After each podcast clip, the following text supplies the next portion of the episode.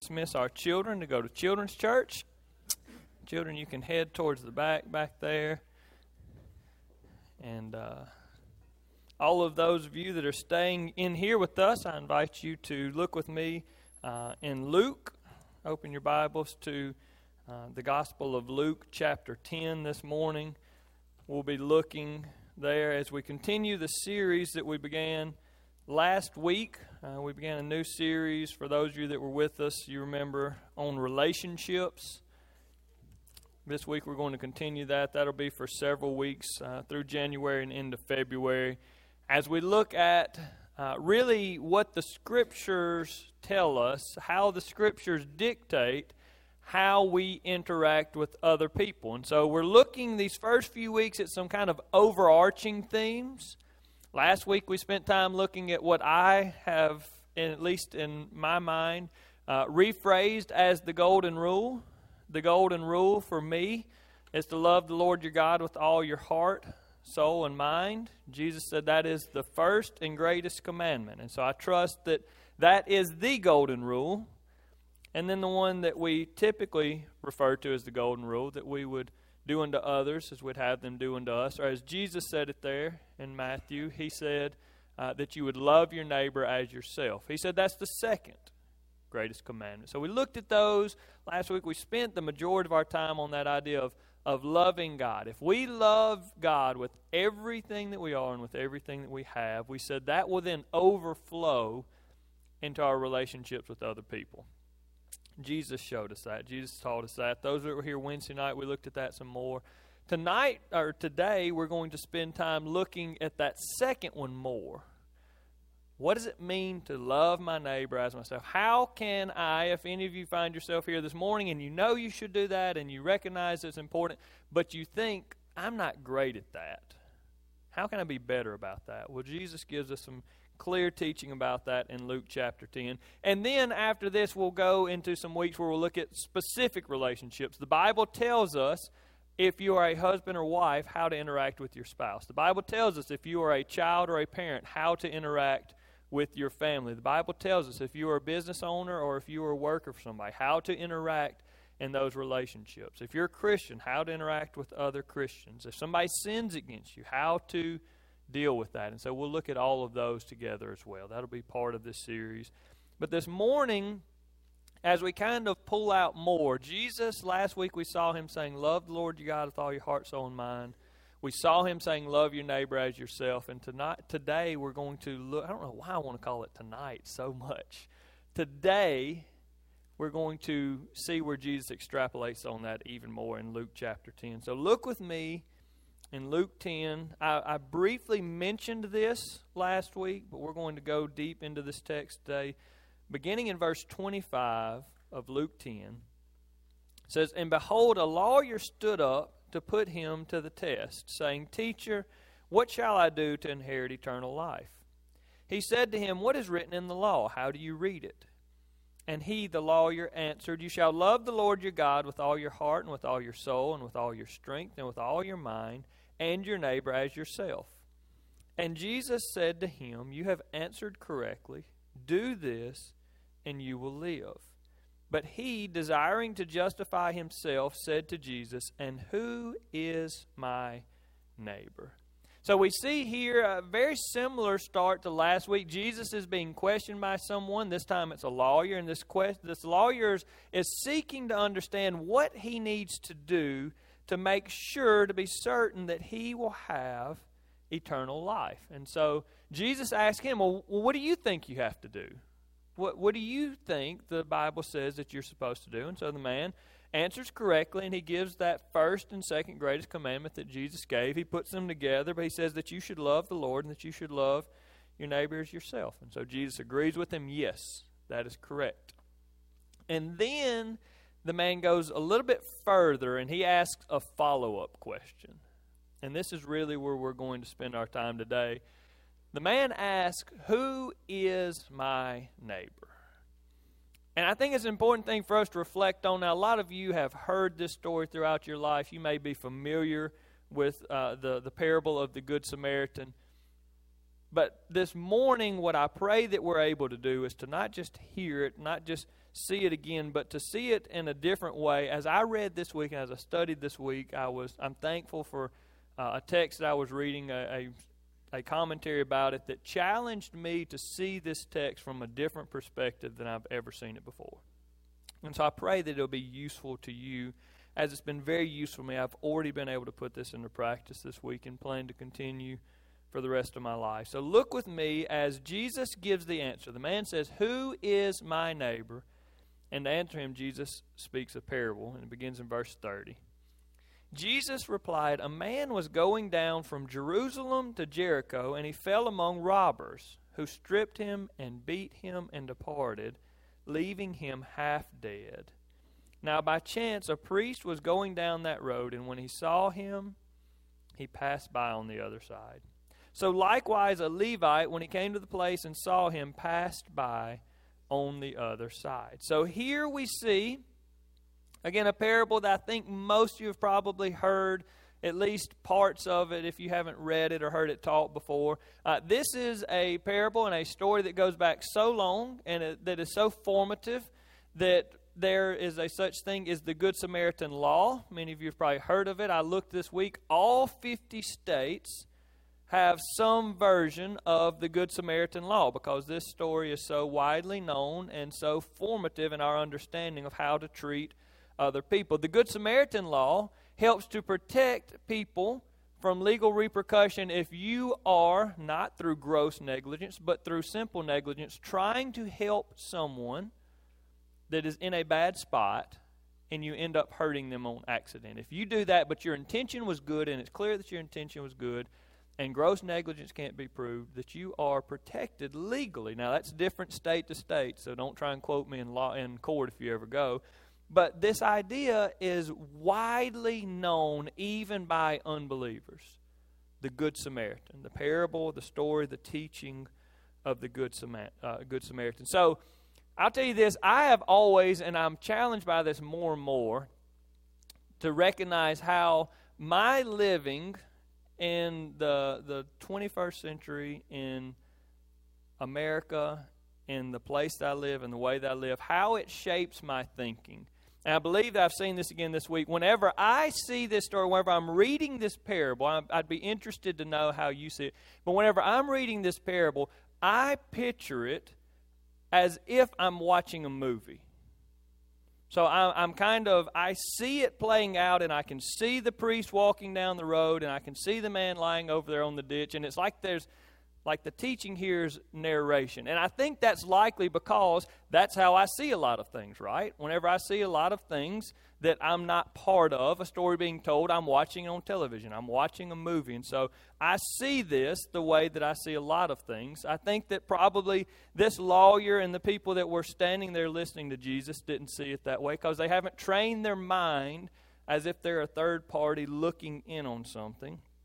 And some of you probably as well have maybe imagined, maybe like you were the priest, or you were the Levite, or you were the Samaritan, and maybe you picture yourself walking down the road and you look over, but however you see it, this is what we see playing out.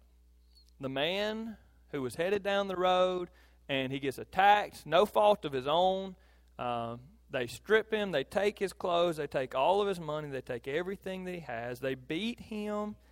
Jesus gives us great detail about this. He even says that they left him half dead. So the man's laying beside the road. He's naked. He is bleeding. He is wounded. He's in terrible shape. He's broke.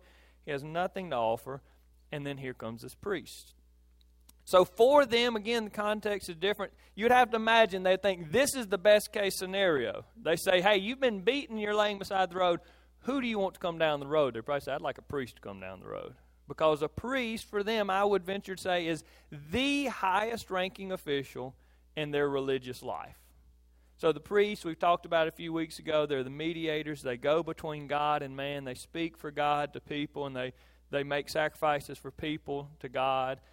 And so the way that they looked at a priest would be similar to the way that you look at me as a pastor, only higher. They would have looked at a priest as being even higher ranking than you would look at me as a pastor.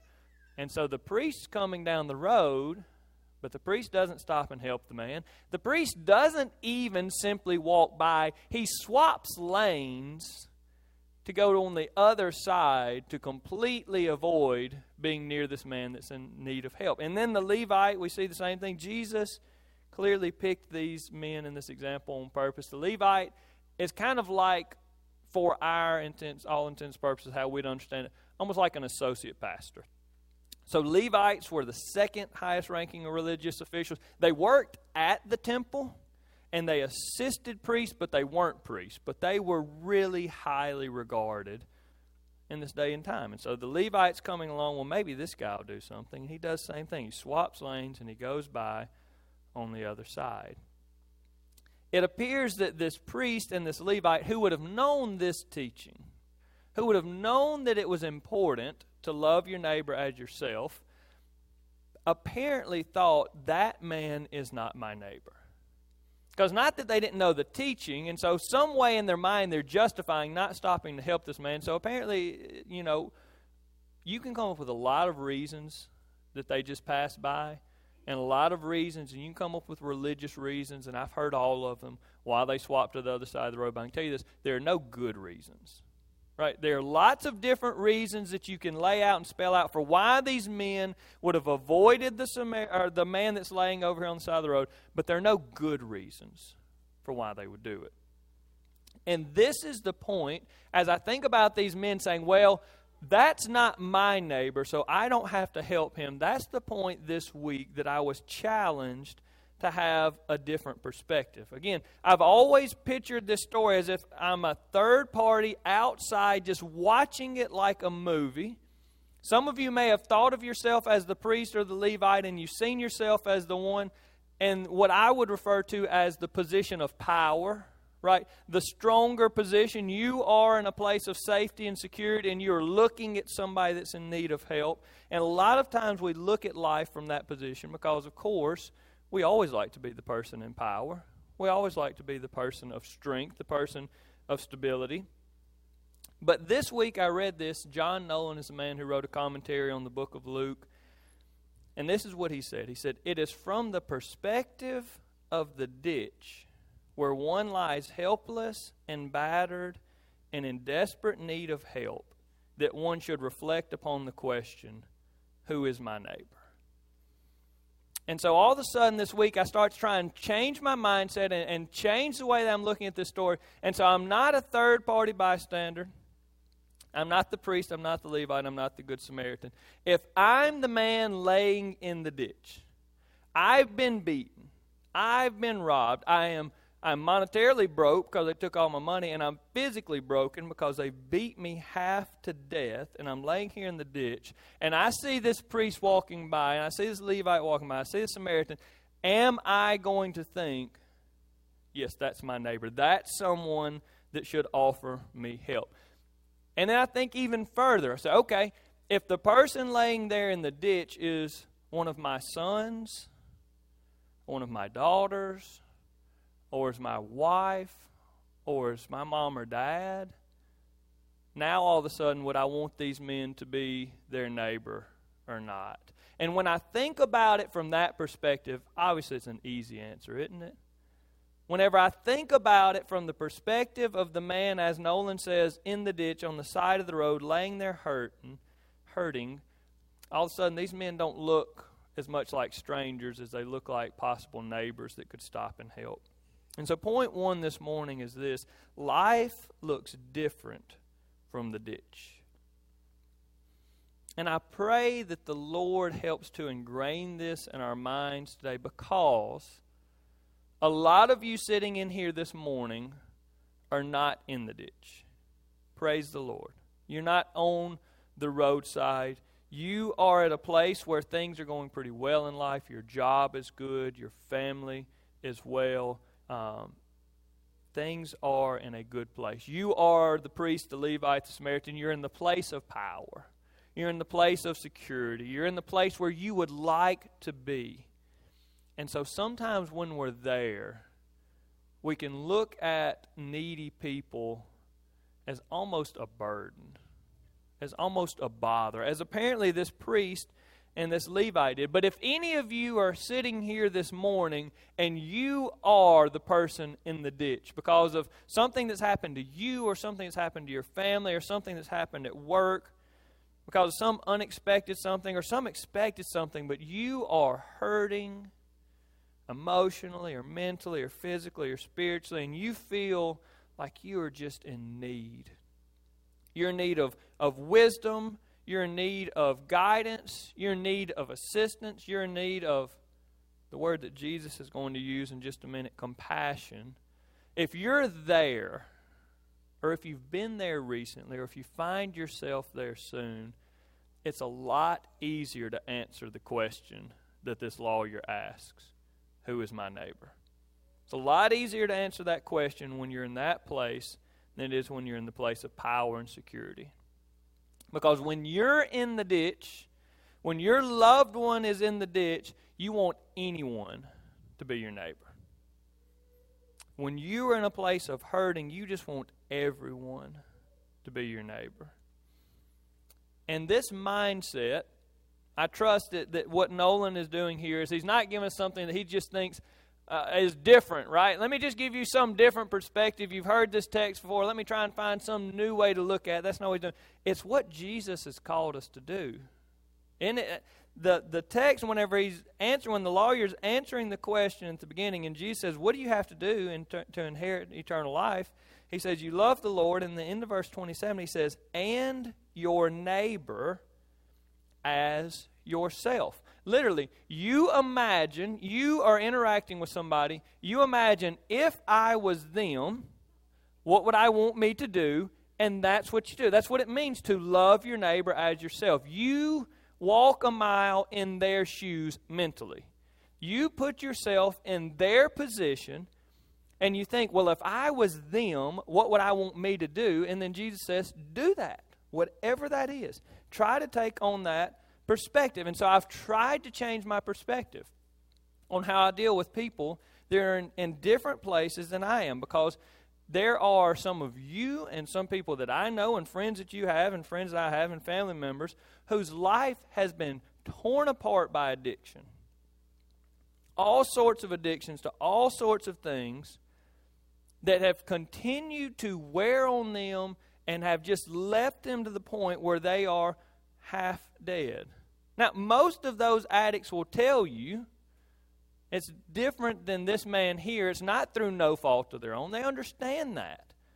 But here's the thing that I think that Jesus calls us to do differently here is to not look at them and say, What do I think they need? but put yourself in their position and say, If I was them, what would I want me to do? Not just addiction, there are people that that their life is ravished by debt. Thank the Lord. I do thank the Lord because it's not something I did on my own.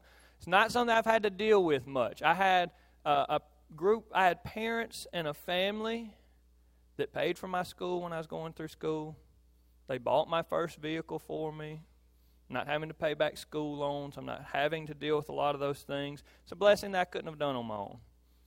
But I understand that there are people, not through their own choice, but through the lot in life that they have, through the providence of God where they are, they don't have the same blessings. They don't have the same story, the same testimony. And so when we look at people who don't have all the things that we have because they have debt, because they have issues that they're dealing with there, because they don't have the same education level, because they don't know the same people and have the same connections. How do we look at them? Do we look at them like, well, you should have done what I'm doing, or do we look at them and say, if I were there, what would I want me to do?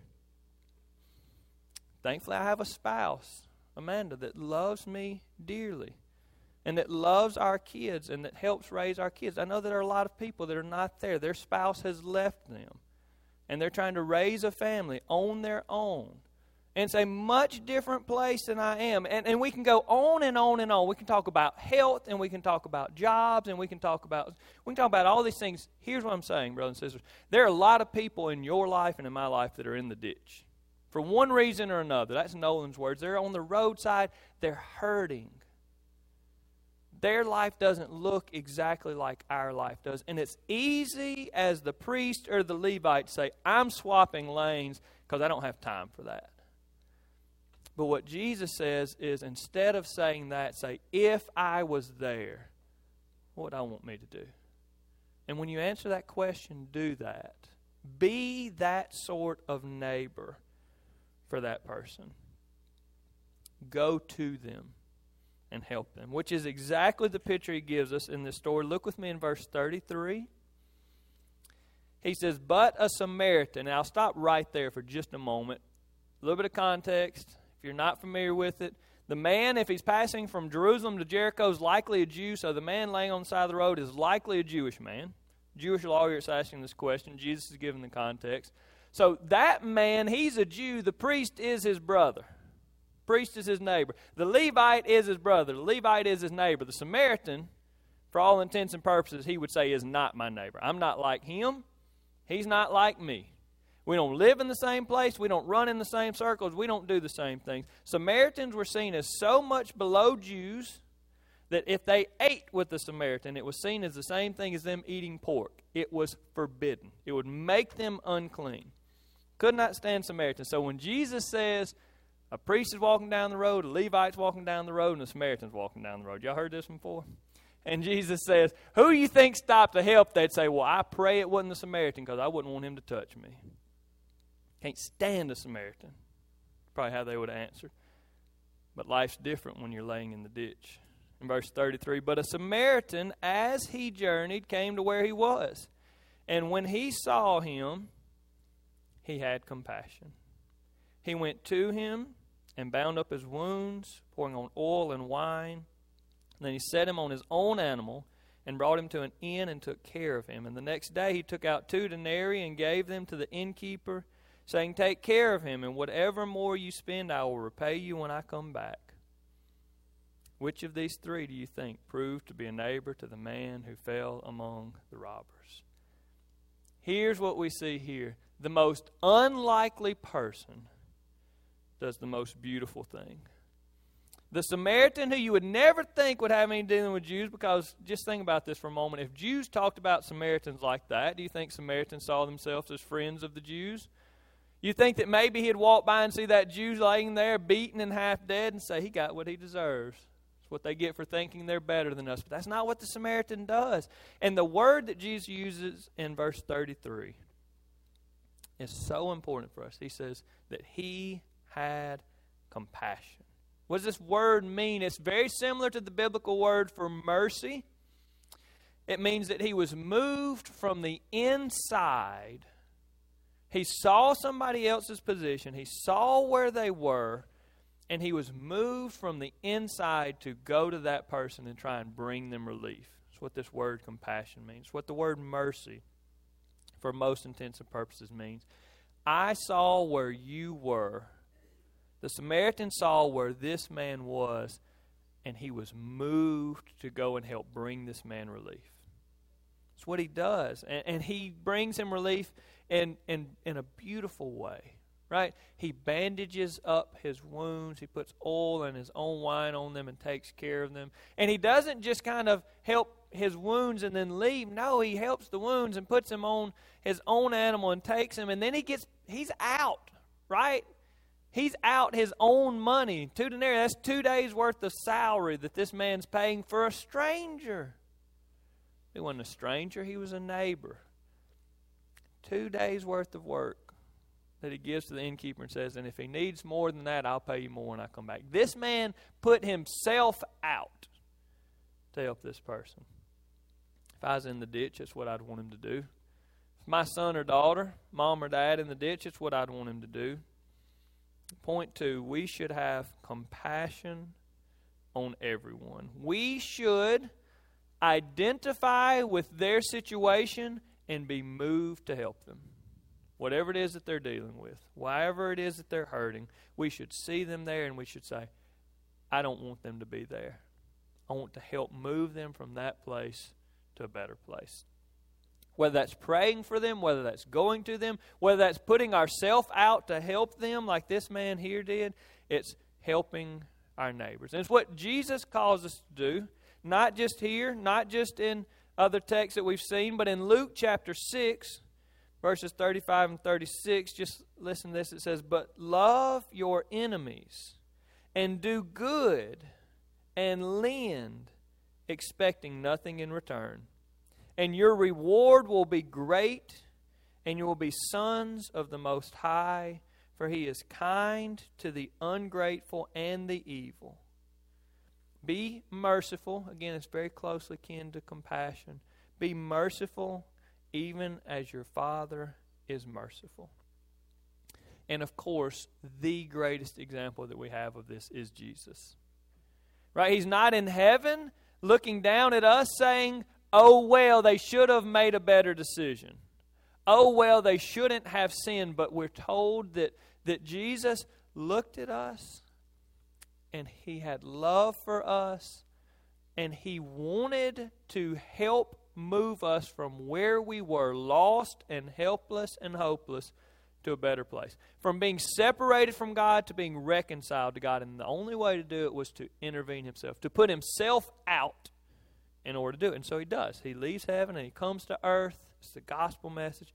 He lives a perfect life, even though people didn't recognize what he was doing. And he dies an atoning death where he takes the penalty for our sin.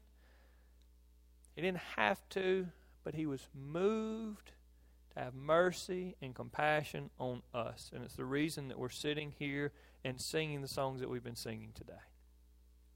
I love the way Paul puts it in Ephesians chapter 2. A text I reference a lot, that chapter, but verses 4 and 5 say this But God, being rich in mercy, because of the great love with which He loved us, even when we were dead in our trespasses, made us alive together with Christ. By grace, you have been saved. See that picture? When we were dead, when we were lying hurting, helpless, he came to us and He offered us everything that we have. And so then Jesus, the very end, I want to read these two verses to you, one again, one for the first time. Verse 36. Which of these three do you think proved to be a neighbor to the man who fell among the robbers? And the lawyer answers, The one who showed him mercy. And Jesus said to him, You go and do likewise. Right? The, the question's not hard to answer, right? You hear the story, who do you think was a good neighbor to him? What's easy to answer that question? Of course it was a Samaritan, but Jesus doesn't stop there. He says, That's right. You go do the same thing. And that's point three. We are to mercifully love everyone. Brothers and sisters, we are called by Jesus to be the type of people that look at our neighbors, that look at our coworkers, that look at our friends, that look at our family members, that look at strangers that we meet, and we, we really contemplate the position that they're in. And we think about if that was me, if one day I find myself there, what would I want me to do? We need to look at life through our neighbor's perspective. Because only then can we fulfill the teaching that Jesus gives us to love our neighbor as ourselves. There's one specific area that I personally proved to be weak at this, that I think that many of you proved to be weak at this, and that I'm praying that the Lord will challenge us on. One specific area that I think that we are not good at looking from our neighbor's perspective, but looking from our perspective, is in evangelism and missions. Brothers and sisters, I think there are many times that we meet people, coworkers, friends, somebody that's on our kids' ball team, their parents. We meet folks all the time, and I think that a lot of times we trust through seeing their life, through hearing the way that they live, we think that person is probably lost. Or we just don't know. I have no idea if this person's lost or not. But we think because of our position, because we don't want to be seen as funny or strange or weird, because we don't want people to look at us, because we don't want to feel uncomfortable, we say, I'm not going to share the gospel with this person. I'm not going to tell this person about Jesus. And we just get in the other lane and we walk right past them. And there are times that I ask myself, if I were this waiter, right? I'm at a restaurant and I have a waiter, and I think about sharing the gospel with him. I think if I were this waiter and I knew that this man sitting here that I'm waiting on, that he knew the secret to life and death, to freedom and hope and peace and joy and eternal life, would I want him to share that with me? And the answer is always yes. Yeah, I'd want him to tell me. Right? If if Chip is on somebody's baseball team and if I'm coaching this man's son and I know that this man knows all of these things that I need to know, would I want him to tell me? Yes. I'd want him to tell me, brothers and sisters. I'll just be honest with you. Too many times I swap lanes and walk right on by. I think, I don't want to, I don't, that'll be such an inconvenience to them. They don't want to hear me talk about that. Or, or they wouldn't listen, or I don't have that much time to explain it. But when I look from their perspective, there's never a good reason. I tell you, there's no good reason for the priest to walk by. There's no good reason for Levite to walk. There's never. I never come up with a good reason.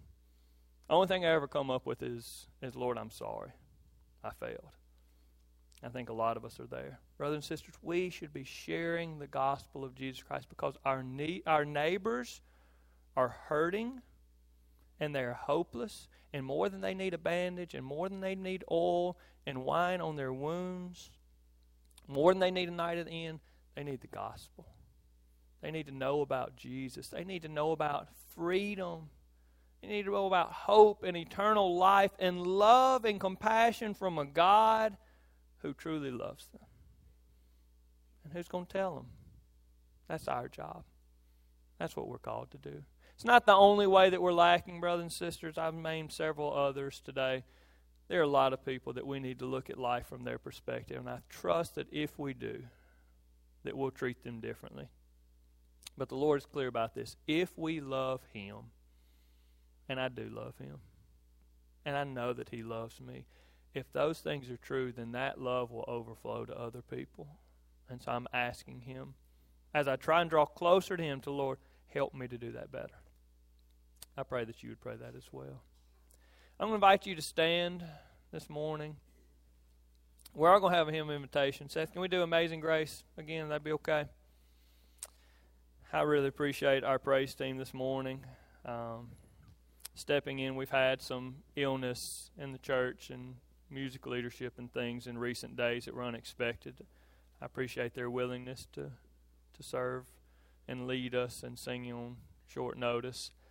But this morning, I challenge you. If you don't know the love of God, then you can't share that love with others. If you don't know it, come and ask me. Let me share with you about it. If you need to pray this morning, you pray.